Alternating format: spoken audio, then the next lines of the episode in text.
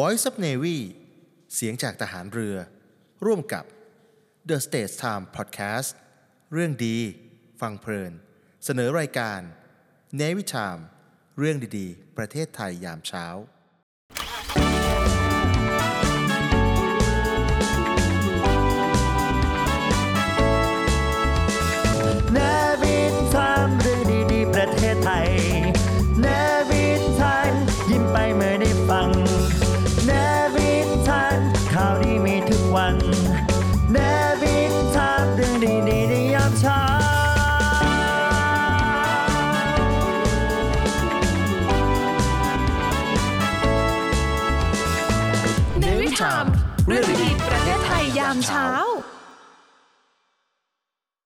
ธุรกิจอุตสาหกรรมยาเนี่ยเป็นธุรกิจที่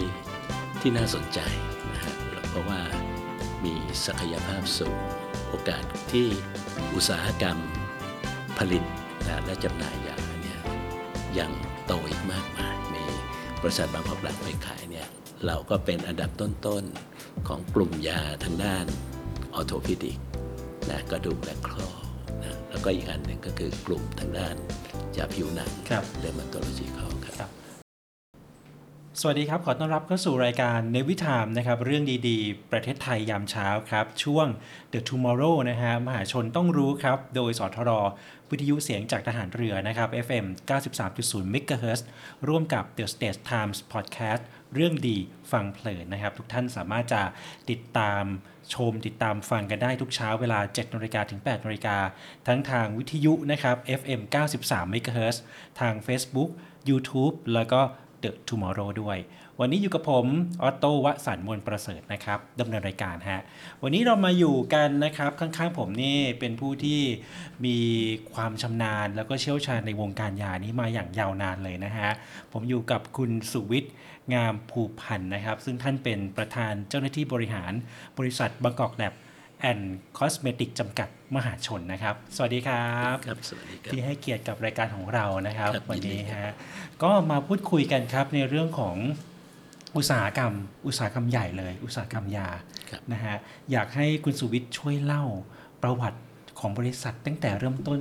สั้น ๆ ให้ฟังได้ไหมฮะเห็นบอกว่าคุณสุวิทย์เองเป็นเภสัชกรด้วยครับ ครับ ก็บริษัทบางกอกแลบเป็นคอสเมติกจำกัดมหาชนเนี่ยหรือ BLC เนี่ยเราก่อตั้งมา 30 กว่าปี 3 ทศวรรษครับโดยเภสัชกรรุ่นเดียวกันเลยนะฮะเรียนมหิดลมาด้วยกันนะครับ ก็มีผมนะฮะแล้วก็มีคุณสมชัยพิศัพพพุทธาแล้วก็ท่านสุภชัยสายบัว ซึ่งท่านก็เก่งและเชี่ยวชาญแต่ละด้านครับนะผมก็ทำเรื่องการตลาดนะทางคุณสมชัยเนี่ยก็จะทำเรื่องการบริหารภายในเรื่องการเงินนะคุณสุภชัยก็จะทำเรื่องศูนย์วิจัยและการผลิตนะครับ ก็หลังจากที่เอ่อเราจบมาก็แยกย้ายกันไปทำงานครับผมก็ทำงานการตลาด 2 ปีอืมแล้วก็มาทำธุรกิจของตัวเองนะฮะก็คือเปิดร้านขายยานะหลังจากนั้นก็รวมตัวกันนะครับมาตั้งโรงงานเมื่อ 30 ปีที่แล้วนะครับ ซึ่งปัจจุบันเนี่ยนะฮะอุตสาหกรรมยาเนี่ยเป็นอุตสาหกรรมที่น่าสนใจนะฮะเพราะว่าเอ่อมันเกี่ยวกับเรื่องของความมั่นคงครับทางด้านสุขภาพนะครับ เราเรียนเภสัชมาเนี่ยนะฮะเราก็คิดว่า นอกจากเราจะทำเรื่องแค่ร้านขายยาเนี่ยทำไมเราเราจะมีโรงงานของตัวเราเองนะฮะโดยใช้วิชาชีพไม่ได้นะฮะ ซึ่งอันเนี้ยเป็นเมื่อ 30 ปีที่แล้วนะฮะอ่าอุตสาหกรรมยาในเมืองไทยปัจจุบันเนี่ยมีมูลค่าเยอะมากครับเกือบ2 0 0แสนล้านสองแสนล้านครับอืมซึ่ง2 0 0แสนล้านเนี่ยก็เป็นส่วนใหญ่ก็จะเป็นมากกว่าครึ่งนะครัฮะบก็จะเป็นของบริษัทยาข้ามชาตินะฮะถ้าหากว่าแบ่งเราแบ่งตามช่องทางใหญ่ ๆเนี่ยหกสิบเปอร์เซ็นต์ เป็นของโรงพยาบาลรัฐบาลอืมหน่วยงานรัฐครับยี่สิบเปอร์เซ็นต์เป็นโรงพยาบาลเอกชนนะฮะแล้วก็อีกยี่สิบเปอร์เซ็นต์เนี่ยเป็นตลาดร้านขายยานะฮะมีช่วงหลังๆเนี่ยนะฮะก็จะมีเรื่องตลาดทั้งด้าน modern trade หรือแม้กระทั่งอีคอมเมิร์ซเพิ่มมา เพราะฉะนั้นธุรกิจอุตสาหกรรมยาเนี่ยเป็นธุรกิจที่ที่น่าสนใจนะฮะเพราะว่ามีศักยภาพสูงโอกาสที่ อุตสาหกรรมผลิตนะและจำหน่ายยาเนี่ยยังโตอีกมากมาย ยังสามารถโตได้อีกมากมายครับ นี่ก็เลยเป็นเป็นเหมือนกับเป็นความฝัน ตั้งแต่สมัยเป็นเรียนจบใหม่ๆใช่ไหมครับที่อยากครับจะสร้างบริษัทผลิตยาให้กับคนไทยครับ ก็เภสัชเราอะฮะจบออกมา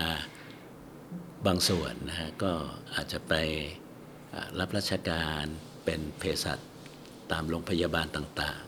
ะฮะ บางคนอาจจะไปเปิดร้านขายยานะฮะบางคนไปทำทางด้านการตลาด เป็นผู้จัดการบริษัทยาข้ามชาติ แต่ความฝันนั้นสูงสุดเลยก็คือทำอย่างไรให้มีโรงงานยาของตัวเองนะโรงงานยาของตัวเองก็คือ มันก็ต้องแต่เรื่องของการวิจัยพัฒนาผลิต การทำการตลาดครบวงจรเนี่ย ซึ่งมันจะต้องรวบรวมนะรวบรวมองค์ความรู้ รวบรวมกลุ่มคนนะทั้งสหวิชาชีพมาทำงานกัน แล้วก็บริษัทยาที่สามารถที่จะเป็นบริษัทมหาชนเนี่ย listed เข้าตลาดหลักทรัพย์เนี่ยก็ก็มีไม่มากนะฮะ BLC เราเป็นหนึ่งในนั้นครับนะฮะ แล้วตอนนี้นะครับ BLC เองมี Market Share ในตลาดอุตสาหกรรมยาประมาณเท่าไหร่ยังไงฮะเอ่อตลาดยาเนี่ยเป็นตลาดที่แปลกครับเพราะว่าตลาดเนี่ยเราเรียกว่าเป็นตลาด fragment นะฮะเพราะว่าอ่ามีบริษัท marketing เนี่ยเยอะมากเป็นร้อยนะฮะเพราะฉะนั้นเนี่ยจะไม่มีใครเป็นเจ้าตลาดนะก็สองแสนล้านเนี่ยเบอร์หนึ่งก็กินประมาณ 5% 10%เป็นบริษัทข้ามชาตินะฮะครับ ของเราเนี่ยยอดขายปีที่แล้วประมาณ 1,300 ล้าน ถือว่าน้อยมากนะฮะแต่ว่านักการตลาดเวลาเขามองเนี่ยเขาจะมองแลนกิ้งก็คือว่าบริษัทนั้นเนี่ยเก่งในเขาเรียกว่าอะไร pharmaceutical category ไหน ยกตัวอย่างเช่น บริษัทนี้เก่งเรื่องยาทางเดินหายใจ บริษัทนี้เก่งเรื่องของยาทางด้านโรคข้อโรคกระดูกครับบริษัทนี้เก่งเรื่องของทางด้านโรคผิวหนังครับอ่าก็ก็จะสร้างความชำนาญแล้วก็พัฒนาโปรดักต์ไปแต่ละจุดจุดๆนั้นสำหรับบริษัทบางกอกแลบเราเนี่ยโดยมีบริษัทบางกอกแลบไปขายเนี่ยเราก็เป็นอันดับต้นๆของกลุ่มยาทางด้านออโทพิดิก นะกระดูกและข้อนะแล้วก็อีกอันหนึ่งก็คือกลุ่มทางด้านยาผิวหนังครับเดอร์มาโตโลจีคอครับครับแล้วทิศทางการเติบโตในจากนี้ไปฮะเราจะมีการขยายอะไรเพิ่มเติมไหมครับเอ่อธุรกิจยาเนี่ยเป็นธุรกิจที่ที่แปลก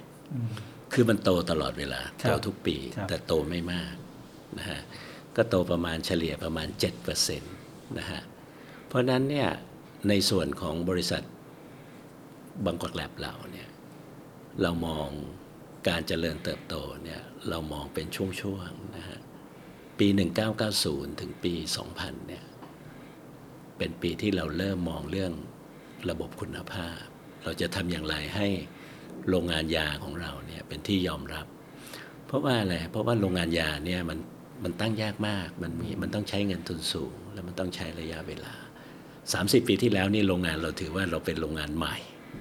ปัจจุบันหลังจากที่โรงงานเราตั้งเนี่ยก็มีไม่เกิน 10 โรงที่ตั้งโรงงานใหม่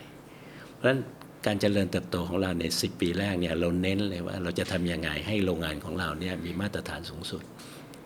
และเป็นที่ยอมรับ เพราะว่าถ้าเกิดเราได้รับการยอมรับจากแพทย์และเภสัชกรเนี่ยโรงงานเราก็มีอนาคตอืมพอ10ปีที่2เนี่ยเราเริ่มมองเห็นแล้วว่า ตอนนั้นเนี่ยผมผมไปเรียน MBA ที่จุฬามีความคิดแล้วว่า เราจะไม่เป็นบริษัทยาเหมือนรุ่นเก่าๆ เราน่าจะเป็นบริษัท ตอนนั้นผมมองใหญ่เลย ผมมองว่าบริษัทเราเนี่ยจะแข่งขันกับบริษัทข้ามชาติละ ก็เลยพัฒนาเรื่อง business model นะฮะ โดยเรามองให้ business model เราเนี่ยเราเป็นกลุ่มบริษัทละนะ เรามีโรงงานเป็นเรื่องของวิจัยพัฒนาและผลิต ตอนนั้นผมพัฒนาบริษัทการตลาดเนี่ย ให้มีความเชี่ยวชาญแต่ละกลุ่มของลูกค้านะก็ชวนรุ่นพี่รุ่นน้องเข้ามานะฮะปัจจุบันเนี่ยเราก็เป็นกลุ่มบริษัท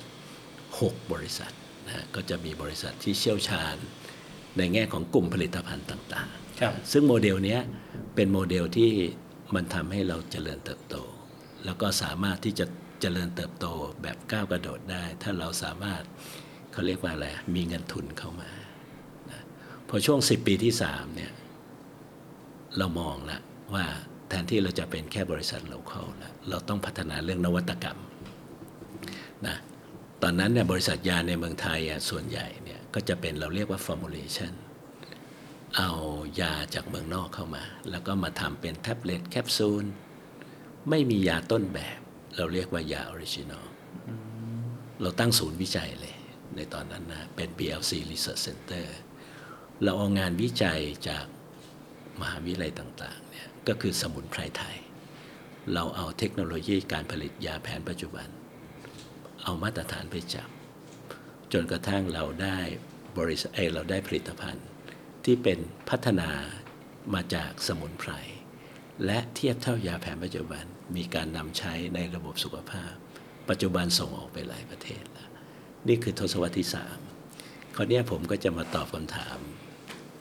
ก็คือทศวรรษที่สี่ครับอ่าทศวรรษที่สี่เนี่ยเรามองเรื่อง sustainable growth ละเรามองว่าบริษัทบางกอกแลบเนี่ยจะเจริญเติบโตได้อย่างยั่งยืนอย่างไรนะซึ่งการที่เราจะเจริญเติบโตได้อย่างยั่งยืนเนี่ยเราจะต้องหาทาง หาพันธมิตรที่เป็นพันธมิตรธุรกิจยาระหว่างประเทศ ก็เลยเข้าตลาดหลักทรัพย์ การเข้าตลาดหลักทรัพย์ครั้งนี้ถือว่าเป็นก้าวย่างที่ที่ใหญ่มากนะซึ่งเราวางแผนไว้สองระยะ ระยะแรกเนี่ย quick win เลยหลังจากเข้าไปปุ๊บเนี่ยเราจะขยายช่องทางการจำหน่ายนะไปยังต่างประเทศ ไปยัง modern trade ไปยังอะไร เหมือนที่ผมพูดไว้ใน filing นะครับ เราจะโตมากกว่าอุตสาหกรรม โตปีละ 200 ล้านอืมนะฮะแล้วก็กำไรเข้าก้าวเข้าสู่อุตสาหกรรมครับแต่ว่าสิ่งที่สำคัญก็คือเงินระดมเข้ามาเนี่ยมันจะเป็น new S curve นะฮะมันจะไม่โตแบบประเภท 10 กว่าเปอร์เซ็นต์ละก็คือเอาเงินตรงเนี้ยมาทำโรงงาน ซึ่งจะเป็นโรงงานที่ทันสมัยที่สุดนะฮะมีโซลารูฟมีเอ่อก็เรียกว่าอะไรอะ มีออโตเมชัน นะฮะเพื่ออะไรฮะเพื่อที่จะผลิตจะให้ได้คุณภาพ แล้วก็ต้นทุนที่ถูกนะซึ่งโชคดีโรงงานเนี้เราได้ BOI หมดเลยอืมได้ BOI หมดเลย คือส่งเสริมการลงทุนด้วยใช่ครับนะฮะเพราะว่ารัฐะเนี่ยต้องการที่จะให้โรงงานอุตสาหกรรมยาของคนไทยเนี่ยนะฮะสามารถแข่งขันได้ เพราะมันเป็นความมั่นคงทางด้านสุขภาพนะฮะไม่งั้นเนี่ยถ้าหากว่าเมืองไทยเนี่ยจะต้องยังต้องอิมพอร์ต ยาเข้ามาเนี่ยประเทศก็พึ่งพาตัวเองได้ค่อนข้างยากนะเพราะนั้นก็เป็นโชคดีของอุตสาหกรรมยาในประเทศไทยนะฮะที่ว่าในช่วงนี้ถ้าสามารถนะฮะมีศักยภาพในแง่ของการพัฒนาวิจัยสินค้าใหม่นะฮะหรือแม้กระทั่งมีมีทีมงานขายที่มีความเชี่ยวชาญเนี่ยก็จะสามารถแข่งขัน กับบริษัทข้ามชาติได้อย่างก็เรียกว่าได้อย่างได้อย่างภาคภูมินะครับนะครับ แล้วคุณสุวิคิดว่าตอนนี้เนี่ยการแข่งขันในอุตสาหกรรมยาในบ้านเราเนี่ยมันดุเดือดไหมอุตสาหกรรมยาเนี่ยเราต้องแบ่งนะฮะเราต้องแบ่งลักษณะของผลิตภัณฑ์ เพราะผลิตภัณฑ์เนี่ยมันเยอะมากครับถูกไหมฮะถ้าหากว่ายาเนี่ยผมจะแยกว่าเป็นยาแผนปัจจุบันครับนะ ยาแผนปัจจุบันเนี่ยจะมีสองแบบนะฮะจะมีแบบหนึ่งเราเรียกว่ายาสามัญซึ่งอันนี้เป็นยาเก่าครับ ๆใช้กันมานานแล้วนะฮะซึ่งยาพวกเนี้ยพวแข่กง ยาแก้ปวดอะไรพวกนี้ใช่ไหมใช่ครับอ่าคือเวลามองเนี่ยนักการตลาดเนี่ยเขาจะมองว่ายาถ้าเป็นยาเก่ายาสามัญเก่าเนี่ยคือยาใช้มานานเนี่ยเหมือนผมยกตัวอย่างเช่น พาราเซตามอลเด็กสโตยาที่ใช้เมื่อ 10-20 ปีที่แล้วเนี่ย มีการแข่งขันสูงอืมนะฮะตลาดโรงพยาบาลเนี่ยจะมีการเทนเดอร์ราคาประมูลนะฮะแต่อีกตลาดหนึ่งเนี่ยก็คือเรื่องเราเรียกว่าตลาดยาใหม่ ตลาดนิวเจเนริกก็คือยาที่บริษัทข้ามชาติเนี่ยจะหมดสิทธิบัตร ซึ่งพวกเนี้ยถ้าใครสามารถ ถ้าใครสามารถเนี่ยเอ่อเอาพัฒนาสินค้าพวกนี้ได้เนี่ย ก็จะกินครีมตลาด นอกจากเอ่ออุตสาหกรรมยาที่เป็นดั้งเดิมแล้วครับคุณสุวิทย์ฮะอะไรที่เป็นเรื่องใหม่ๆนั่นน้ำใหม่เนี่ยเป็นเรื่องที่น่าสนใจครับเมื่อกี้คุณสุวิทย์พูดถึงว่าเอ่อคนที่มีลิขสิทธิ์กำลังหมดลิขสิทธิ์อยู่ใช่ครับสิทธิบัตรอะไรเงี้ยนะครับครับตอนเนี้ยคือเป็นเป็นเรื่องที่เราต้องเข้าไปพัฒนาครับหรือตลาดตรงนั้นเป็นยังไงครับ คือยาที่เราเรียกว่ายานิวเจเนริกหรือยาสามัญใหม่อ่า รัฐะเขาเรียกยามุ่งเป้า ยาพวกนี้มีมูลค่าการตลาดค่อนข้างสูงนะฮะแล้วก็อ่า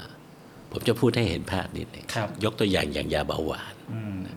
ยาเบาหวานเนี่ยมันต้องกินแล้วมันต้องใช้ตลอดตลอด เพราะฉะนั้นเนี่ยบริษัทข้ามชาติเนี่ยเขาก็จะมียาตัวใหม่ เรียกว่ายา original ซึ่งยา original พวกเนี้ยจะค่อนข้างแพงเพราะว่าขายคนเดียว แต่ว่าหมอจะใช้ เพราะหนึ่งมันสะดวกและไซเอฟเฟกน้อยนะฮะคราวนี้บริษัทยาในประเทศเนี่ยก็จะมองว่ายาพวกนี้มันจะหมดสิทธิบัตรเมื่อไหร่พอหมดสิทธิบัตรเมื่อไหร่เนี่ยถ้าใครสามารถที่จะพัฒนาได้ตอนวันที่หมดพิสิทธิบัตร ก็จะสามารถที่จะกินตลาดพวกนี้นะฮะซึ่งพวกนี้ก็จะมีบริษัทยาในประเทศ และก็จะมีบริษัทเจเนริก เช่นจีน ญี่ปุ่นเกาหลีอินเดียก็จะเข้ามานะครับเพราะฉะนั้นบริษัทยาของคนไทยเนี่ยที่มีความสามารถที่จะพัฒนาผลิตภัณฑ์พวกนี้ได้เร็วครับเพราะแต่ละตัวนี่ลงทุนสูงอืมลงทุนเป็น 10 ล้านเลยนะฮะใครจะทำได้ อันที่สองคือนอกจากทำได้แล้วเนี่ยจะต้องมีทีมการตลาดที่ทำการตลาดได้เร็วกับโรงพยาบาลแพทย์นะครับ ซึ่งพวกเนี้ยถ้าทำได้ half-life จะยาวมากนะฮะ BLC เริ่มมองเห็นตรงนี้ เมื่อครับสองสามปีที่แล้วเราตั้งศูนย์วิจัยขึ้นมา แล้วเราพัฒนายา new generic พวกเนี้ยขึ้นมา ตามกำลังเงินที่มีอยู่เนี่ยก็ได้สองสามตัวนะเพราะฉะนั้นเราก็เล็งเห็นแล้วว่าโอ้โหตลาดมันใหญ่มากเนี่ยถ้าเรามีเงินทุนเข้ามาอ่าเรามีอินฟราสตรักเจอร์อยู่แล้ว เรามีโรงงานผลิตอยู่แล้ว เรามีศูนย์วิจัยอยู่แล้ว เรามีทำการตลาดอยู่แล้วเนี่ย ถ้าเราสามารถมีเงินทุนเข้ามาเนี่ยนะเราก็สามารถที่จะออกผลิตภัณฑ์แทนที่จะออกปีละตัวเนี่ยก็ออกเป็นสิบกว่าตัวเนี่ยที่จะต้องหมดนะอันนี้ก็เป็นเราเรียกว่าเป็น big opportunity ซึ่งการขึ้นทะเบียนพวกเนี้ยมันจะใช้เวลาสองสามปีนะเพราะฉะนั้นเนี่ยยา New Generic ที่ผมเรียนมาเป็น New S Curve เนี่ยครับมันก็คือจะอีก 3 ปีข้างหน้า แต่ในระหว่าง 3 ปีที่เป็น Quick Win เนี่ยมันจะเป็นโมเมนตัมของยา New Generic ซึ่งเราวิจัยและพัฒนาไว้ก่อน อันที่สองก็คือเรื่องของอย่างที่ผมเรียนบอกก็คือตลาดต่างประเทศ นอกจากเราจะมียา New Generic แล้วเนี่ยเราจะมียาเราเรียกว่า ยาสมุนไพรนวัตกรรมนะซึ่งยาพวกเนี้ยยังมีโอกาสเติบโตทั้งในและต่างประเทศได้เยอะเลยครับครับแล้วจริงๆแล้วเนี่ยสัดส่วนรายได้ของทางบริษัท BLC เนี่ยเอ่อแต่ละกลุ่มสินค้าเนี่ยเป็นยังไงบ้าง ผมจำตัวเลขไม่ค่อยได้นะ แต่เอาคร่าวๆแล้วกันครันะบก็มากกว่าครึ่งนะฮะหกสิบเจ็ดสิบเปอร์เซ็นต์เนี่ยเป็นยาอยู่แล้ว เพราะเราเป็นธุรกิจยา แล้วก็อันดับสองก็จะเป็นเวชสำอางบางกอกแลบของเราเนี่ยไม่ได้ทำเพียงแค่ยาอย่างเดียวนะเรามีผลิตภัณฑ์เนี่ยถึง 6 กลุ่ม เป็นยาสามสามกลุ่มใหญ่ ๆ นะเป็นยาคนยาสมุนไพรยาสัตว์นะแล้วก็ผลิตภัณฑ์อื่นๆก็มีทั้งผลิตภัณฑ์เสริมอาหารนะคอสเมติกนะแล้วก็ผลิตภัณฑ์สุขภาพอื่นๆ สัดส่วนรายได้ของเราเนี่ยมากกว่าครึ่งก็เป็นยา อันดับสองก็จะเป็นเวชสำอางนะฮะอันดับสามก็จะเป็นสมุนไพรแล้วก็เสริมอาหารตามลำดับครับ ครับแล้วทิศทางของกลุ่มผลิตภัณฑ์สุขภาพอื่นๆ นอกจากยาครับ ในอนาคตเนี่ยมีอะไรที่อยากจะทำเพิ่มให้กับประชาชนไหมฮะอันนี้ในอนาคตเนี่ยประชาชนเนี่ยจะดูแลสุขภาพด้วยตัวเองได้ เมื่อก่อนเจ็บป่วยเราจะไปหาหมอหาเภสัชถูกไหมฮะครับ ช่วงหลังๆเนี่ยประชาชนเรื่องของอะไรเทคโนโลยีต่างๆ ข่าวสารต่างๆเนี่ยนะฮะ เพราะฉะนั้นประชาชนเนี่ยไม่ได้มองเรื่องช่องไอตลาดยาจะไม่ได้มองช่องทางเรื่องของร้านยากับโรงพยาบาลละครับจะมองเรื่อง modern trade จะมองเรื่องอีคอมเมิร์ซซึ่งตรงเนี้ยเป็นที่มาของผลิตภัณฑ์สุขภาพอื่น ๆ ที่เราเรียกว่า non-pharma ก็คือเสริมอาหาร cosmeceutical ซึ่งพวกเนี้ยสามารถขายได้ทั่วไป ไม่จำเป็นต้องขายผ่านร้านขายยาไอ้ตัวนี้ก็จะเป็นตลาดอีก layer เลย อันนี้เป็นตลาดนอกจาก2 0 0แสนล้านนะเมื่อกี้ที่ผมบอก2 0 0แสนนั่นล้านคือเรื่องของยาอย่างเดียว ไม่ใช่สสอองงแสแสนนล้าล้านนคือยาาอย่างเดียวอย่างเดียว เฉพาะอ๋อเฉพาะโรงพยาบาลครับกับร้านขายยาด้วยอ่าฮะยังไม่รวมช่องทางใหม่ ๆ พวกนี้นะทีนี้พอช่องทางใหม่ ๆ พวกเนี้ยมันมันใหญ่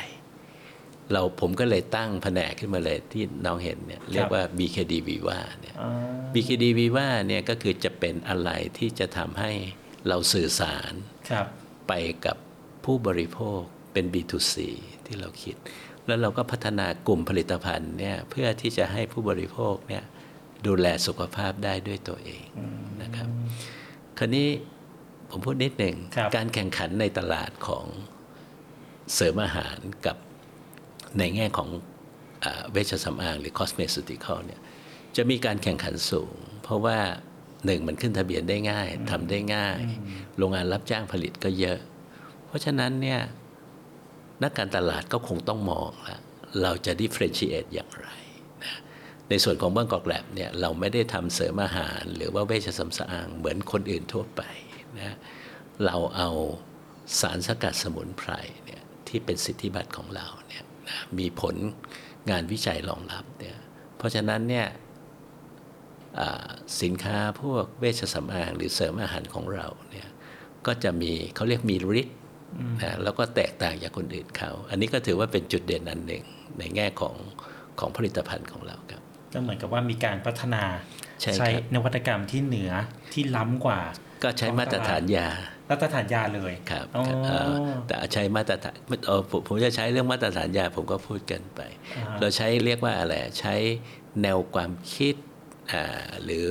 แนวความคิดของธุรกิจผลิตภัณฑ์ยาก็คือสร้างนวัตกรรมขึ้นมา ว่าสินค้าพวกเนี้ยมันจะต้องเขาเรียกว่าแตกต่างอ่าแตกต่างจากผลิตภัณฑ์อื่น ๆอย่างไรครับครับผมเอาละครับ วันนี้เราก็คุยกันมาครึ่งทางแล้วนะฮะเรื่องของอุตสาหกรรมยาเรื่องของบริษัท PLC นี่น่าสนใจมาก ๆ เลยนะครับ เดี๋ยวเราพักกันสักครู่หนึ่งครับ เดี๋ยวกลับมาอยู่กันต่อครับ Read My Lips โดยครูพัฒน์พลเรือตรีหญิง ดรพัชราวรักษร Read My Lips วันนี้ นำคำพูดของกวีชาวอเมริกันร a ฟ w ว l โดอิมเมอร์สันมาฝากท่านผู้ฟังอีกครั้งนะคะ ท่านเขียนไว้ว่า unless you try to do something beyond what you have mastered you will never grow มีความหมายตรงๆว่า ถ้าเราไม่พยายามทำอะไรที่เหนือไปจากสิ่งที่เราชำนาญแล้ว เราก็จะไม่มีวันโต ก็มีความหมายว่า เราทำอะไรเป็นแล้วก็ทำอยู่แต่อย่างนั้น ไม่ทดลองทำอะไรใหม่ เราก็จะไม่ก้าวหน้าจากเดิมนะคะ เพราะฉะนั้นให้คุณผู้ฟังทดลองทำอะไรที่นอกเหนือไปจากสิ่งที่เคยทำในคอมฟอร์ z โซนแล้ว เราก็จะได้พบกับความสำเร็จมากขึ้นนะคะ ติดตาม Read My Lips ฟังเรื่องดีๆ ต่อชีวิตได้ที่นี่ Navy Time เรื่องดีๆ ประเทศไทยยามเช้า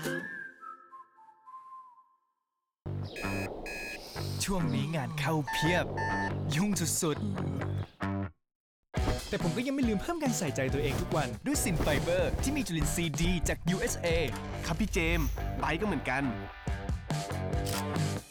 งานยิ่งเพิ่ม เราเพิ่มการใส่ใจตัวเองทุกวัน ด้วยซินไฟเบอร์ ที่มีจุลินทรีย์ดีจาก USA ผ่านการทำงานมาทั้งวัน ก็ต้องไม่ลืมใส่ใจตัวเอง Fast Pharma ซินไฟเบอร์ มีจุลินทรีย์ดี Bacillus coagulans จาก USA ไฟเบอร์ คอลลาเจนไตรเปปไทด์รส fruity ชงดื่มง่าย อืม อร่อย ใส่ใจตัวเองได้ทุกวัน ด้วยซินไฟเบอร์จาก Fast Pharma มีจุลินทรีย์ดีจาก USA Song of the Day เพลงดีๆ ที่อยากให้คุณฟัง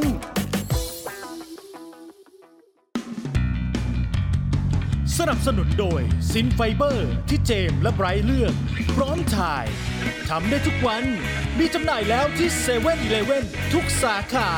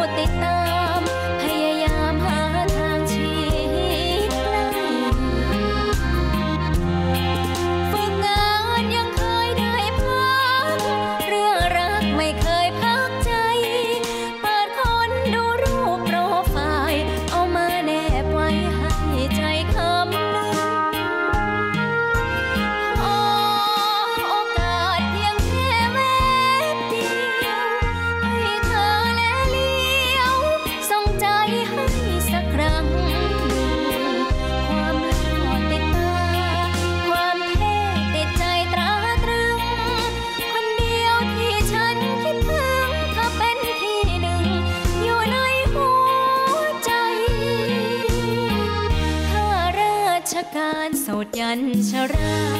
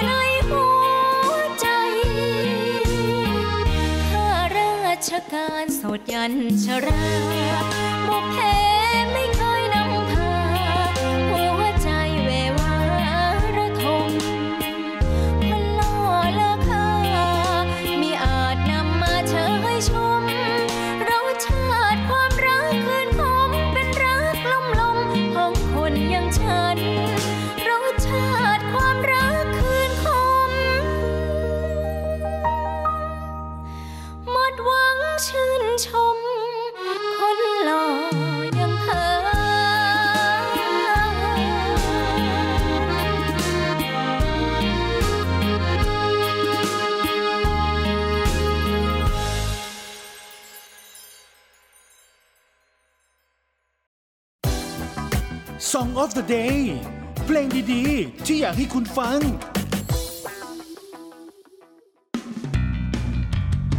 สนับสนุนโดยซินไฟเบอร์ที่เจมและไบรท์เลือก พร้อมถ่ายทำได้ทุกวัน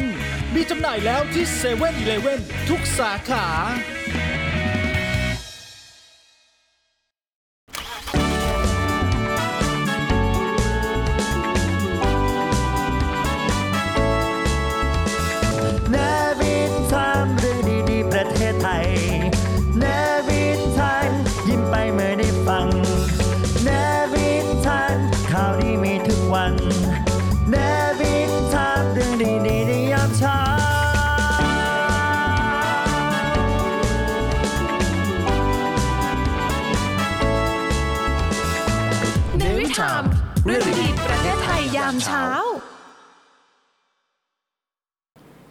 มาอยู่กันต่อนะครับกับเนวิทามนะฮะเรื่องดีๆ ยามเช้านะครับในช่วงของ The Tomorrow มหาชนต้องรู้นะครับ วันนี้ผมอยู่กับคุณสุวิทย์งามภูพันธ์นะเราคุยกันไปเบรกแรกแล้วนะครับ มาคุยกันต่อครับ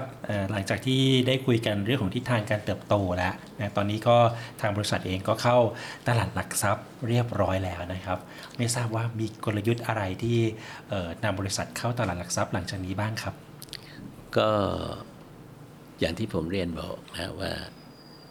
ทศวรรษที่4เนี่ยเป็นเรื่องของ sustainable growth นะฮะซึ่ง pharmaceutical เนี่ยเป็นธุรกิจกระแสหลักของโลกเลยครับเราเรียกว่า ESG ถูกไหมฮะ ซึ่ง ESG เนี่ยเราก็พัฒนามานานนะคราวนี้อย่างที่ผมเรียนบอกว่าธุรกิจยาเนี่ยมันเป็นธุรกิจที่ใหญ่ แต่ entry barrier เนี่ยค่อนข้างเยอะ การที่เรา listed เข้าตลาดหลักทรัพย์แล้วเนี่ยอย่างที่ผมเรียนบอก เงินที่เราลงทุนเนี่ยเราเอามาทำโรงงานนะอันที่สองคือมาพัฒนาสินค้าใหม่นะครับแต่สิ่งที่สำคัญมากกว่านั้นเนี่ยซึ่งเป็นจุดเด่นของบางกอกแลบเลยก็คือ เรื่องของหาพันธมิตรทางการค้าครับนะฮะเพราะฉะนั้นเนี่ยบริษัทเมืองนอกเนี่ยบริษัทยาเมืองนอกเยอะแยะเลย อยากจะมาลงทุนในเมืองไทย แต่พอเจอ entry barrier ไม่ว่าจะเป็นเรื่องของอการขึ้นทะเบียนตำรับ การทำโรงงาน หรือแม้กระทั่งการทำตลาด บางกอกแลบเนี่ย เมื่อเราเข้าตลาดแล้วเนี่ย มันก็จะเริ่มชัด เรามีระบบ เรามี business model อย่างที่ผมเรียนบอกก็คือว่า business model ของเราเนี่ยเป็น business model ที่สามารถที่จะเจริญเติบโตได้ โดยเรามีบางกอกแลบที่เป็นบริษัทแม่เนี่ยจะเป็นบริษัทผู้วิจัยพัฒนาและผลิต เพราะฉะนั้นบริษัทเมืองนอกเนี่ยเขาอยากจะมาผลิตเมืองไทยก็มาผลิตได้ อันที่สองเรามีบริษัทบางกอกรัฐเป็นบริษัทที่ทำการตลาด ครอบคลุมนะฮะทุกช่องทาง อีกอันหนึ่งที่ผมมองก็คือบริษัทฟาร์มาเรียนชื่อมันก็ตรงๆเลย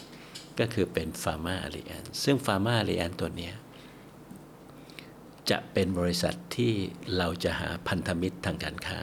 ทั้งในและต่างประเทศ จะเห็นว่าเราเป็นต้นน้ำถูกไหมครับครับ เพราะฉะนั้นเนี่ยบริษัทปลายทางปลายน้ำที่ลิสต์ในตลาดหลักทรัพย์เนี่ยไม่ว่าจะเป็นโรงพยาบาล หรือเชนร้านขายยาเนี่ยพวกนี้อนาคตเนี่ยเขาก็ต้องมี house brand ถูกไหมฮะคำถามคือใครจะผลิตยาได้นะก็เราก็จะเป็นหนึ่งในนั้น อันที่สองเลยก็คือเรื่องของบริษัทข้ามชาติเนี่ยถ้าเกิดเขาจะมาทำตลาดในเมืองไทยนะฮะยกตัวอย่างเช่น อาจจะมาทำยาฉีด ยาหยอดตา แล้วเอาเมืองไทยเป็นฮับไป CLMV เนี่ยเราก็พร้อมนะอีกอันหนึ่งเนี่ยที่ผมเราเรียกว่า เป็นความฝันของผมเลยเนี่ยอาจจะเป็นยุคหลังๆแล้วครับเมืองไทยยังไม่สามารถที่จะผลิตตัวยาสำคัญ คือทุกวันนี้เรายังไม่สามารถผลิตได้ มีสมัยก่อนมีผลิตไม่กี่ตัว องค์การเภสัชองค์ผการลิเภตสัชแต่แต่ก็ไม่สพวกไม่ไม่พาราเซติมอลใช่ครับใช่ครับ แต่ในส่วนที่ผมมองเนี่ยผมมองเรื่องเช่น ยาแอนติไบโอติกครับหรือแม้กระทั่งยาหัวใจความดันเบาหวานอะไรพวกเนี้ยซึ่งยาพวกเนี้ยตัวยาสำคัญเนี่ยผ ลิตที่จีนกับอินเดียนะฮะเมืองไทยเนี่ยถ้าจะพึ่งพาตนเองได้เนี่ยนอกจากเราจะมีการแพทย์ที่เก่งแล้วเนี่ยเราควรที่จะมียาของตนเองนะฮะคราวนี้ยามันมาหลายทางครับนะหนึ่งก็คือมาจากเคมีคอลสองมาจากสมุนไพร หรือสามมาจากชีววัตถุ bioengineering เมืองไทยเราก็คงทำได้แค่เอาพัฒนาเอาสมุนไพรมาใช้ ซึ่งเราทำอยู่ครับ เคมีคอลเนี่ยเราจะทำอย่างไรให้เมืองไทยเนี่ยสามารถที่จะมีอุตสาหกรรมผลิตวัตถุดิบหลักได้ ซึ่งพวกนี้รัฐะต้องสนับสนุน ต้องได้รับการร่วมมือการลงทุนร่วมกับบริษัทข้ามชาติ อีกอันหนึ่งก็คืออจะต้องมีมาตรการต่างๆนะเพราะอันนี้มันเป็นความมั่นคงของประเทศนะ ซึ่งเราก็หวังว่าบางกอกแลบเราเนี่ยเรามีความพร้อมนะที่จะร่วมลงทุนกับต่างประเทศในจุดนี้นะฮะซึ่งซึ่งอันเนี้ยเป็นที่มาของคำว่าบางกอกแลบเราเนี่ยเราจะเป็น trusted solution for lifelong well-being ก็คือธุรกิจตั้งแต่วัตถุดิบหลัก แล้วก็ผลิตพัฒนาและวิจัย แล้วก็ทำการตลาดให้แพทย์และเภสัชกรเป็นที่รู้จักครับ ครับคุณสุวิทย์มองว่าจะใช้เวลานานไหมครับคาดการณ์เป้าหมายในการที่จะผลิตยาหรือความร่วมมือกับต่างประเทศอะไรอย่างเงี้ย ที่เป็นรูปรูปธรรมมากขึ้นในอนาคตนี้ใช้เวลาคือนาน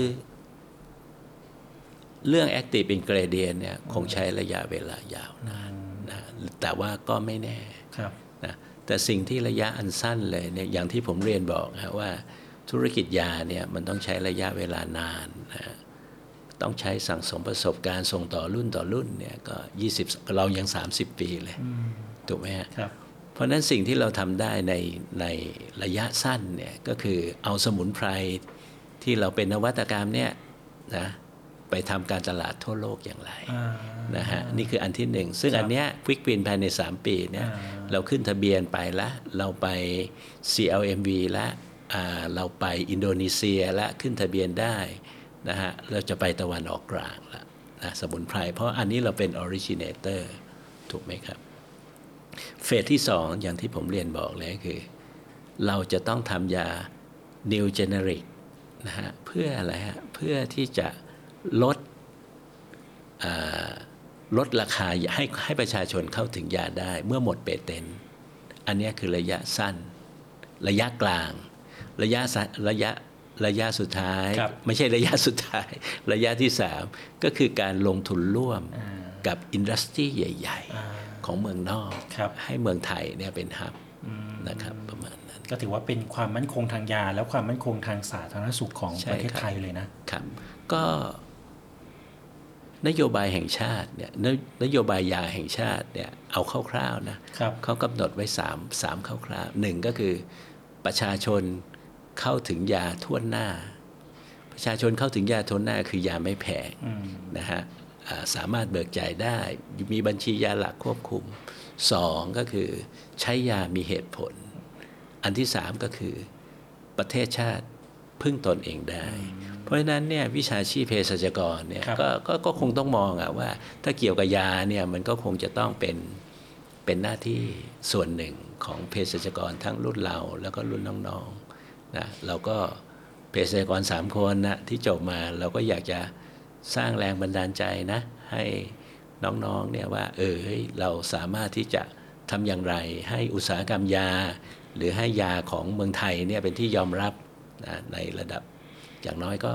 CLMV อาเซียนครับหรือแม้กระทั่งก็ระดับสากลครับพอจะเห็นแผนงานของบริษัทแล้วนะฮะครับคราวนี้มีเป้าหมายในการเติบโตของ BLC ยังไงบ้างครับในปีนี้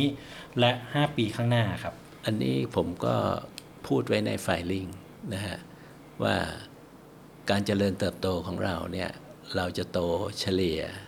หลังอย่างเนี้ย ซึ่งเราก็โตปีละ 200 ล้านนะฮะก็ 10 กว่าเปอร์เซ็นต์เนี่ยมากกว่าอุตสาหกรรม ภายใน 3 ปีนี้เป็น organic growth นะฮะแล้วหลังจากนั้นเนี่ยก็จะเป็นเรื่องของ New S Curve ที่หลังจากโรงงานเราเสร็จนะเพราะฉะนั้นเนี่ยอยอดขายเราก็โตเนี่ยจากพันสามพันห้าพันเจ็ดเป็น 2,000 ล้านภายใน 3 ปีนะแล้วก็ด้วย Economy of Scale เนี่ยเราก็จะกำไรก้าวเข้าสู่อุตสาหกรรมประมาณ 10-20% อันนี้ก็เป็นอะไรที่ที่ผมพูดไว้ในไฟลิงครับแล้วก็เป็นแผนที่เราเชื่อมั่นนะว่าเราทำได้นะก็ก็คอยดูผลงานนะฮะว่าบางกอกแลบของเราเนี่ยนะเราเข้าตลาดหลักทรัพย์เนี่ยจริงๆเราเป็นอุตสาหกรรมที่ผมผมก็ได้คุยกับนักลงทุนหลายคนนะฮะก็ยังเข้าใจอุตสาหกรรมเราไม่มากนะฮะอันที่สองก็คือ การที่เราจะดูหุ้นหรือการที่เราจะลงทุนในบริษัทไหนเนี่ยนะฮะให้ดูเขาปีหนึ่งนะฮะให้ดูว่าเขาสามารถทำได้ตามแผนที่เขาพูดไว้ไหมนะฮะก็ก็อยากจะฝากตรงนี้ไว้ครับนะครับก็นักลงทุนก็สามารถพิจารณาได้นะฮะครับนะฮะเรื่องการทำงานนั่นเอง เห็นบอกว่ายาแผนปัจจุบันเนี่ยนะครับ ประเภทยาสามัญใหม่ 14 รายการที่บริษัทจะผลิตอันเนี้ยครับเอ่อ มุ่งเน้นเป็นยากลุ่มไหนเป็นหลัก อันนี้น่าจะสอดคล้องกับเป้าหมายด้วยเรื่องของแผนด้วยใช่ครับ ก็อนาคตเนี่ยหนีไม่พ้นนะฮะสังคมคนแก่อ่าเพราะฉะนั้นยาที่เป็นเรียกโรค NCD นะฮะเบาหวานความดัน ลิ่มเลือดโรคคนแก่เนี่ยนะฮะก็จะเป็นตลาดที่ใหญ่ แล้วยาพวกเนี้ยก็ค่อนข้างที่ราคาสูงนะแล้วก็จะหมดสิทธิบัตร เราก็จะเลือกยากลุ่มพวกเนี้ยเอามาวิจัย ตอนนี้เราก็เริ่มวิจัยแล้ว ซึ่งเราคิดว่ายาพวกเนี้ยก็จะหมดสิทธิบัตรพอดีนะฮะ หมดสิทธิบัตรพอดี ก็อย่างที่ผมเรียนบอกว่า ถ้าหากว่ายาเดิมของเรา เราก็ทำแบรนดิ้งไป ขยายตลาดขยายช่องทางไป แต่พอยา New Generic พวกนี้ออกมาปุ๊บเนี่ยมันไม่ใช่โตปีละ 200ละอืมนะฮะ มันจะเป็นอะไรที่มากโตขึ้นแบบก้าวกระโดดอือฮึ แล้วแล้วมองยังไงครับว่าเดี๋ยวนี้คนเราแข็งแรงมากขึ้นนะเขาอาจจะไม่ค่อยไม่ค่อยทานยาไหมฮะเออผมว่าแข็งแรงแข็งแรงตรงไหน ผมว่าคนเราแข็งแรงน้อยลงเอาเลยครับครับ คือคำว่าแข็งแรงก็คือเรื่องของการดูแลสุขภาพด้วยอ่าตัวเอง แต่โรค NCD เนี่ยมันเป็นโรคที่แปลก พอคุณเข้าถึงวัยคุณต้องเป็นโรคใดโรคหมันนึ่งต้องเป็นโรคใดโรคหนึ่งนะ ไม่เบาหวานก็ต้องความดันไม่ต้องเป็นอะไรอย่างเขาบอเงี้กยความดันเป็นประธานประวัติไม่ประธานใช่ไหมอ่แล้วมากันหลายโรคเลย ใช่ใช่ใช่อ๋อซึ่งพวกเนี้ยมันตลาดมันผมใช้คำว่าทำยังไงอะเอาผมเล่าให้ฟังนิดนึงคนเวลาเป็นโรคพวกเนี้ยหมอก็จะจ่ายยาเราเรียกว่ายาใหม่ครับเพราะมันสะดวกกินน้อยเม็ด side effect น้อยแต่ยาพวกเนี้ยมันแพงถูกไหมฮะ พอหมด patent ขึ้นมาปุ๊บเนี่ยโรงงานยาในเมืองไทย หรือบริษัทนำเข้า ก็จะทำการตลาด ยาถูกลงหรือว่าคนป่วยแข็งแรงยังแข็งแรงอยู่เนี่ยมันมีผลกระทบกับวงการยาไหมเมื่อกี้ที่ผมผมบอกอะปัญหาของประเทศก็คืออาเมื่อผู้สูงอายุมากขึ้นเนี่ยเป็นโรค NCD ครับนะฮะเบาหวานความดันอะไรพวกเนี้ยนะฮะคันนี้ยาที่เขาเรียกว่าอะไร ยาที่สะดวก แล้วก็ side effect น้อยเนี่ยก็คือส่วนใหญ่จะเป็น originator ค่อนข้างแพงครับพอยาพวกเนี้ยหมด patent เขาเรียกหมดสิทธิบัตร ก็จะมียา new generic เข้ามา พอยานิวเจเนริกเข้ามาเนี่ยราคาก็จะถูกลง พอยาถูกลงปุ๊บก็จะมีการใช้ได้ทั่วแล้วก็คือประชาชนเข้าถึงยาทั่วหน้าละมันไม่ใช่แค่มันไม่ใช่แค่โรงพยาบาลเอกชนละมันจะไปโรงพยาบาลทั่วประเทศก็จะเบิกได้บัตรทอง รัฐะก็จะเอายาพวกเนี้ยเข้าบัญชียาหลัก แล้วมีราคากลางควบคุมอืมนะฮะซึ่งพวกเนี้ยก็จะเป็นอะไรที่ใหญ่ที่จะมีการใช้กันทั่วประเทศ คนก็จะเข้าถึงยาใหม่ ๆ ได้นะก็คือใช้งบประมาณจ่ายได้นะครับครับ ก็คือพูดง่าย ๆว่าประชาชนทั่วไปก็จะได้ใช้ยาดีครับๆครับ แล้วทางบริษัทมองยังไงฮะถ้าผมเป็นประชาชนทั่วไปนะ ผมรู้จักทาง BLC ผมก็สงสัยว่าเอ๊ะโรคที่คนเป็นกันเยอะแล้วก็ร้ายแรงอะอย่างเช่นโรคมะเร็งเนี่ยมันมันผลิตยากไหมหรือมันต้องใช้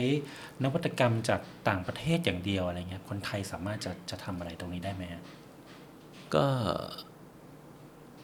ผมว่ามะเร็งเนี่ย จามะเร็งนี่มันแปลก อ่าอะไรอะใช้ก็ตายไม่ใช้ก็ตายนะแต่มันใช้แล้วมันตายช้าอ่าใช่ไหมฮะครับคำถามของมันก็คือว่า แล้วมันจะใช้อะไรรักษาอืมถูกไหมฮะถ้าใช้ยาแพงซึ่งผลิตไม่ได้ มันก็แพงมาก เข็มละแสนคอร์สละล้านถูกไหมฮะคำถามคือเราจะพัฒนาสมุนไพรของไทยเนี่ย ให้ได้มาตรฐาน และสามารถใช้รักษาได้จริง อันนี้ก็เป็นหนึ่งหนึ่งในความฝันเลยนะ ถ้าเราสามารถทำได้แล้วก็ให้แพทย์ใช้ถูกไหมฮะ ก็มีนะเมืองไทย เห็นไหมผมว่าศูนย์คำประมงหรือที่ไหนที่เขาก็เอาสมุนไพรมารักษา แต่ทำอย่างไรที่เราจะเอา standard ไปจับอืมและให้ประชาชนเชื่อถือ อันนั้นก็จะเป็นอันหนึ่งที่น่าสนใจครับก็คือทาง BLC ก็มองว่าเป็นเรื่องน่าสนใจเหมือนกัน น่าสนใจมากอืมน่าสนใจมากกก็เห็นบอกว่าเราก็สนใจนำนวัตกรรมต่างๆ มาพัฒนาใช่แต่จะเป็นครับเรื่องของเซกชันสมุนไพรใช่ครับใช่ครับอืมยกตัวอย่างเช่นอย่างเงี้ยเราพัฒนาสารสกัดจากพริกครับ เอามาเป็นเจล ซึ่งพวกเนี้ยใช้ในปวดปลายประสาทอืม neuropathic pain นะฮะหรือว่าในกรณีอาการปวดจากเบาหวาน อาการปวดข้อเนี่ย มันก็ถูก แทนที่จะกินยาแพงๆ ถูกไหมครับครับทำนองเดียวกันนะฮะผมคิดว่าอาองค์ความรู้เนี่ยมันไม่ได้มีแค่แพทย์แผนปัจจุบันอย่างเดียวอืมยังมีองค์ความรู้ทางด้านอ่าแพทย์ทางเลือกอครับื่นๆ ซึ่งมันก็สามารถรักษาได้นะฮะในโรคพวกนี้ เช่น โดยเฉพาะโรคมะเร็งนะฮะซึ่งผมคิดว่าถ้าเราสามารถพัฒนา Product จากภูมิปัญญาไทย โดยเอามาตรฐานของการผลิตแผนปัจจุบันไปจับ แล้วก็มีการวิจัยทางการแพทย์อย่างจริงจัง เราอาจจะได้ตำรับบางตำรับจากสมุนไพรไทย แล้วก็หมอเอามาใช้ สามารถที่จะใช้ในโรคมะเร็งได้โอ้โหอันนี้จะเป็นจะเป็นอะไรที่เป็นเรื่องเรื่องบิ๊กติงอะระดับโลกเลยแหละ ผมเรื่องคิดว่ามันระดับโลกมันก็จะเป็นประโยชน์ใช่ครับอ่าเป็นประโยชน์กับรับคนทั้งโลกเลยที่มีปัญหากันอยู่ก็พยายามอยู่นะครับผมคิดว่าทางกรมแพทย์แผนไทย หรือพยารัฐบาลอะไรต่ออะไรเนี่ยก็มีการร่างอ่าเขาเรียกอะไรแผนแม่บทสมุนไพรแห่งชาติขึ้นมา แล้วก็มีการทำแผนเกี่ยวกับการพัฒนาสมุนไพรนะให้ให้อะไรให้ให้ให้ใช้ในระบบสุขภาพอย่างจริงจัง ครับผมว่าอันนี้ก็จะเป็นจะเป็นอนาคตของประเทศอันหนึ่งครับครับ ยุคปัจจุบันเนี่ยมันก็ค่อนข้างต่างกับในอดีตนะครับเพราะว่าเดี๋ยวนี้เนี่ยสื่อออนไลน์ ก็เข้ามามีบทบาทพอสมควร ผมครับเห็นเขาบางทีมีอินฟลูเอนเซอร์มาพครับรีเซนต์ผิดพันธุ์เครื่องสำอางบ้าง อาหารเสริมบ้างอะไรต่าง ๆ เหล่านี้นะครับ ซึ่งก็จะมีทาง BLC ก็จะมีเซกชันนี้อยู่ด้วย คิดว่าอันเนี้ยมองมองเป็น เป็นเรื่องของเอ่อคู่แข่งไหม หรือว่ามีกลยุทธ์ยังไงในในการบริหารธุรกิจครับผมว่าตลาดมันใหญ่มากนะฮะตลาดตลาดที่ประชาชนดูแลเรื่องสุขภาพเนี่ยตลาดมันใหญ่มากครับนะเพราะฉะนั้นผมคิดว่า ผมไม่ได้มองเป็นคู่แข่งนะอืมแต่ผมมองว่าเป็นเรื่องของเขาเรียกอะไรอะเป็นเป็นเป็นเพื่อนทางธุรกิจอืมแต่จุดหนึ่งเนี่ยที่อยากจะฝากไว้ก็คือเรื่องของการอ่า ดูแลผู้บริโภคนะฮะการพูดหรือการอะไรอะเชียร์ผลิตภัณฑ์สินค้าเกินความจริงอะไรอย่างเงี้ยนะก็เป็นอะไรที่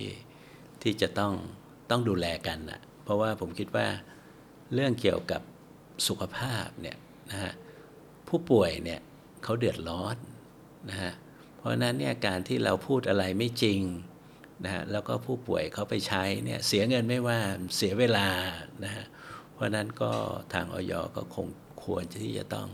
ควบคุมดูแลนะให้เกิดประโยชน์สูงสุดต่อผู้บริโภคครับ อันนี้ก็ถือว่าเป็นเป็นเรื่องสำคัญทีเดียวนะฮะครับแล้วคุณ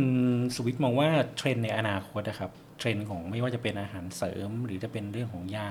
อีกสักห้าปี10ปีข้างหน้าครับ ผมเห็นบางบางแบรนด์เนาะเขาก็พัฒนาแบบเหมือนกับดีไซน์ออกมาสำหรับ personal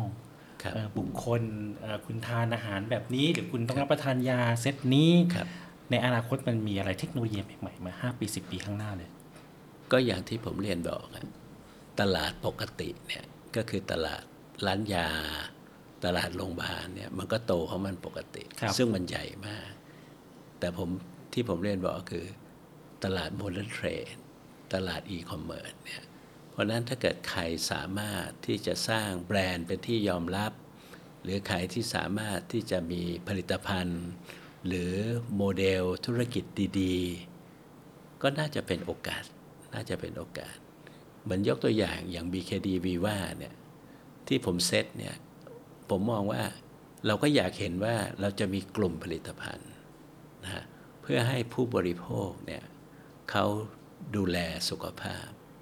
ผมเคยฝันนะเคยคิดนะที่วางเอาไว้ BKD Viva เนี่ยเราอาจจะมีเหมือนเป็นเป็นห้องยาเลยนะแล้วก็มีเภสัชกรอยู่ 24 ชั่วโมง แล้วก็อาจจะให้ความรู้เกี่ยวกับเรื่องของการดูแลสุขภาพที่ถูกต้องนะฮะแล้วก็ใช้ผลิตภัณฑ์นะฮะซึ่งอันนี้ก็จะเป็นอะไรที่เรากำลังคิดอยู่ครับเพราะเดี๋ยวในในอนาคตเนี่ยมันก็เริ่มเหมือนกับว่ามีการรักษาสุขภาพหรือว่าคุณหมอเอง เขาพัฒนาไปด้านออนไลน์ เออบางทีแบบต่างจังหวัดไม่ต้องเดินทางเข้ามาในในเมืองละเออมีการเอ่อ consult กันทางออนไลน์ อันนั้นเรียก telepharmacyใช่หรือ telemedicine อ่าซึ่งผมว่าผมคิดว่าพวกเนี้ยยังต้องอีกยังต้องอีกไกลอ๋ออีกไกล เพราะว่าอ่าการควบคุม การควบคุมดูแลนะฮะอ่าถ้าเป็นผลิตภัณฑ์ยาเนี่ยหรือการรักษาเนี่ยนะฮะมันก็ต้องมีกฎระเบียบควบคุม แต่ในส่วนที่ผมมองก็คือเป็นผลิตภัณฑ์สุขภาพอื่นเหมือนอาหารเสริมๆใช่อาหารเสริมอ๋อเวชสำอางนะซึ่งพวกเนี้ยถ้าใครสามารถ apply เอาเรื่องเขาเรียกอะไรองค์ความรู้สามารถ consult เมืองไทยเป็นอะไรที่แปลกนะร้านครับขายยาเนี่ยจ่ายยาเองได้อ่าอ่าถูกไหมฮะครับเพราะฉะนั้นจุดเด่นของร้านยาเนี่ยก็คือให้คำปรึกษา เพราะผมคิดว่าคนไทยยังคุ้นเคย กับการไม่ใช่ซื้อผลิตภัณฑ์อย่างเดียวอืมอยากได้คำปรึกษา เพราะนั้นใครสามารถที่จะเขาเรียกว่าคอมบ n ในแง่ของ Product แล้วก็ service ทางด้านบริการทางด้านสุขภาพได้ ก็น่าจะเป็นอะไรที่น่าสนใจ เหมือนกับว่าเอ่อต้องมาปรึกษาจะทานอาหารเสริมครับเอ่อจะต้องทานอย่างไรครับทานแล้วเอ่อมีผลตอบรับเป็นยังไงต้องครับลูกค้าต้องต้องทำยังไง อันนี้คือจะเปิดเป็น 24 เลยนะฮะ ก็ผมคงต้องมองอะแต่ว่าอันนี้เป็นเรื่องของอนาคตอ๋อออย่างที่ผมเรียนบอกนะฮะว่า หลังจากเราเข้าตลาดหลักทรัพย์เนี่ย core business ของเราเนี่ยก็คือเรื่องของการอ่าผลิตแล้วก็ทำการตลาด แต่สำหรับอันหนึ่งก็คือเรื่อง alliance เราก็พยายามอยากจะมองเรื่อง startup อืมอืมสตาร์ทอัพทั้งหลายเนี่ยครับที่สามารถที่จะมีโมเดลธุรกิจในแง่ของเมื่อกี้อย่างที่ผมเรียนบอกอะ ว่าเรื่องของอาอาจจะทำเรื่องเทเลฟาร์มาซีหรือเรื่องอะไรในอนาคตเนี่ยนะฮะ BLC ของเราเนี่ยก็ก็สนใจที่จะไปเขาเรียกว่าอะไรจะไปลงทุนร่วม หรือจะไปสร้างพันธมิตรทางการค้าพวกนี้ในอนาคตครับนะครับจริงๆ แล้วเห็นคุณสวิตเล่าผมฟังว่าก็ยังเปิดโอกาสให้น้องๆ ที่การโรงเรียนเภสัชอยู่ เข้ามาศึกษามาดูงาน ที่ทางบริษัทด้วยใช่ไหมอันนี้เราทำทุกปีอยู่แล้ว เราทำมาเป็น 20-30 ปีแล้ว โรงงานเราเป็นแหล่งฝึกงานเภสัช19 สถาบันมา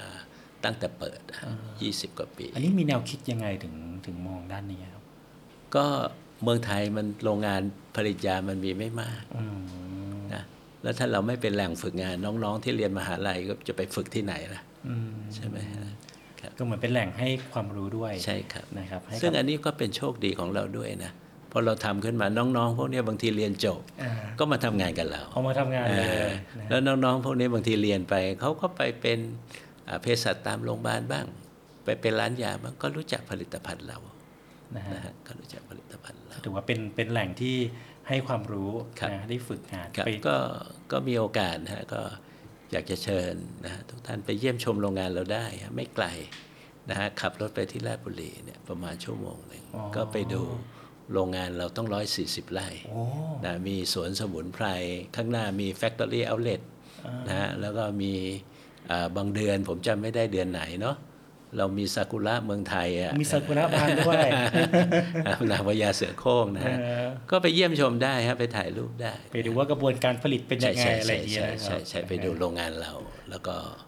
ก็ไม่ไกลนะครับผมว่าไม่ไกลก็ไปดูสวนสมุนไพรไปไหว้พระไปเอ่อเยี่ยมชม Factory Outlet ของเราอะไปซื้อของที่ระลึกอะไรอย่างเงี้ยนะครับ ก็ก็เชิญทุกท่านนะฮะไปไปไปไปไปรู้จักโรงงานเรา ครับครับผมวันนี้ก็ได้มาพูดคุยกับคุณสุวิทย์นะครับงามภูพันธ์ประธานเจ้าหน้าที่บริหารบริษัทบางกอกแลบแอนด์คอสเมติกจำกัดมหาชนนะครับ ได้ความรู้เยอะเลย ครับ เกี่ยวกับเรื่องของอุตสาหกรรมยา ครับ และผมก็เชื่อว่าในอนาคตประเทศไทยของเราต้องเป็นศูนย์กลาง ครับ ในด้านนี้ที่สามารถจะผลิตยาเองได้ ครับต้องให้ทาง BLC นี่แหละ เป็นคนที่จะผลักดันต่อไปนะครับ ครับ ครับผม แล้วพบกันใหม่นะครับ ในรายการในวิทามครับ วันนี้หมดเวลาแล้วนะครับ สวัสดีครับ ครับ สวัสดีครับ ขอบคุณครับครับ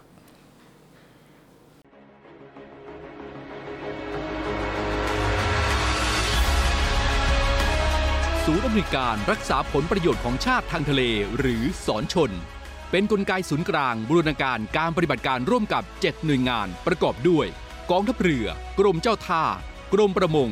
กรมสุรากากร กรมทรัพยากรทางทะเลและชายฝั่ง ตำรวจน้ำ และกรมสวัสดิการและคุ้มครองแรงงาน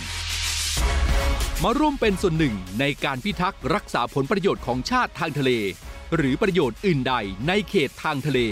ไม่ว่าโดยตรงหรือโดยอ้อม เพื่อความมั่นคง มั่งคั่ง และยั่งยืนของประเทศชาติและประชาชน พบเห็นเหตุด่วนเหตุร้ายภัยทางทะเล โทร 1465 สายด่วนสอนชน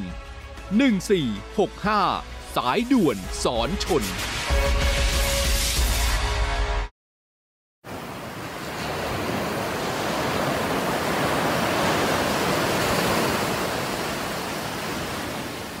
หาดทรายขาว น้ำทะเลใส เริ่มต้นได้ด้วยมือเรา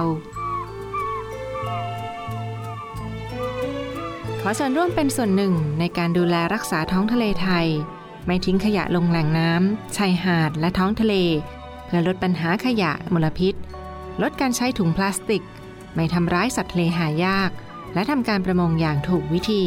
เพื่ออนุรักษ์แนวปะการังอย่างยั่งยืน และท่องเที่ยวแบบวิถีใหม่ ปลอดภัยต่อธรรมชาติ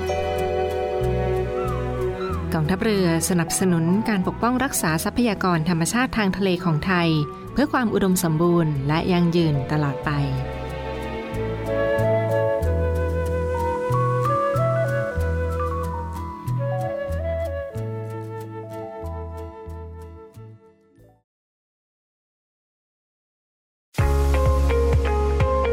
กับอีกหนึ่งช่องทาง ในการติดตามรับฟังสถานีวิทยุในเครือข่ายเสียงจากทหารเรือทั้ง 15 สถานี 21 ความถี่ ผ่านแอปพลิเคชันเสียงจากทหารเรือ ในโทรศัพท์มือถือระบบ Android เพียงเข้า Play Store พิมพ์ค้นหาเสียงจากทหารเรือ จากนั้นดาวน์โหลดแอปมาติดตั้ง ก็สามารถเลือกรับฟังสถานีและความถี่ที่ต้องการรับฟังได้ แล้วมารับฟังไปพร้อมกันนะครับ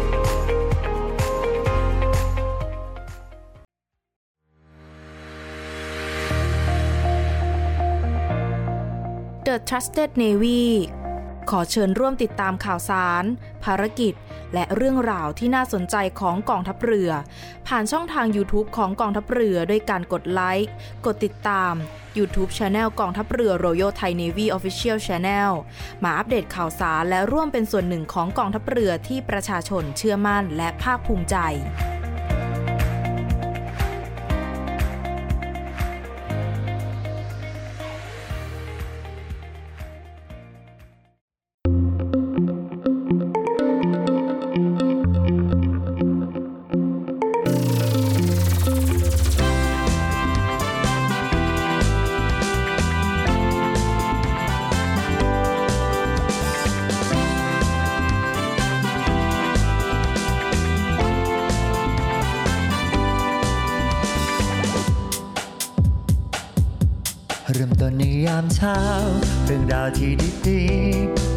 เปิดฟังได้ที่นี่ให้มีแรงบันดาลใจ ข่าวดีที่สร้างสรรค์มาฟังในวิถีให้คุณได้ติดตามเรื่องดีๆ ประเทศไทย มีเรื่องราวดีๆ ในทุกวัน ให้ได้ฟังมีรอยยิ้มในทุกเช้าเนวิทามเรื่องดีๆ ประเทศไทยเนวิทานยิ้มไปเมื่อได้ฟังเน ข่าวดีมีทุกวันเนบิทามเรื่องดีๆในยามเช้าเนวิทามเรื่องดีๆประเทศไทย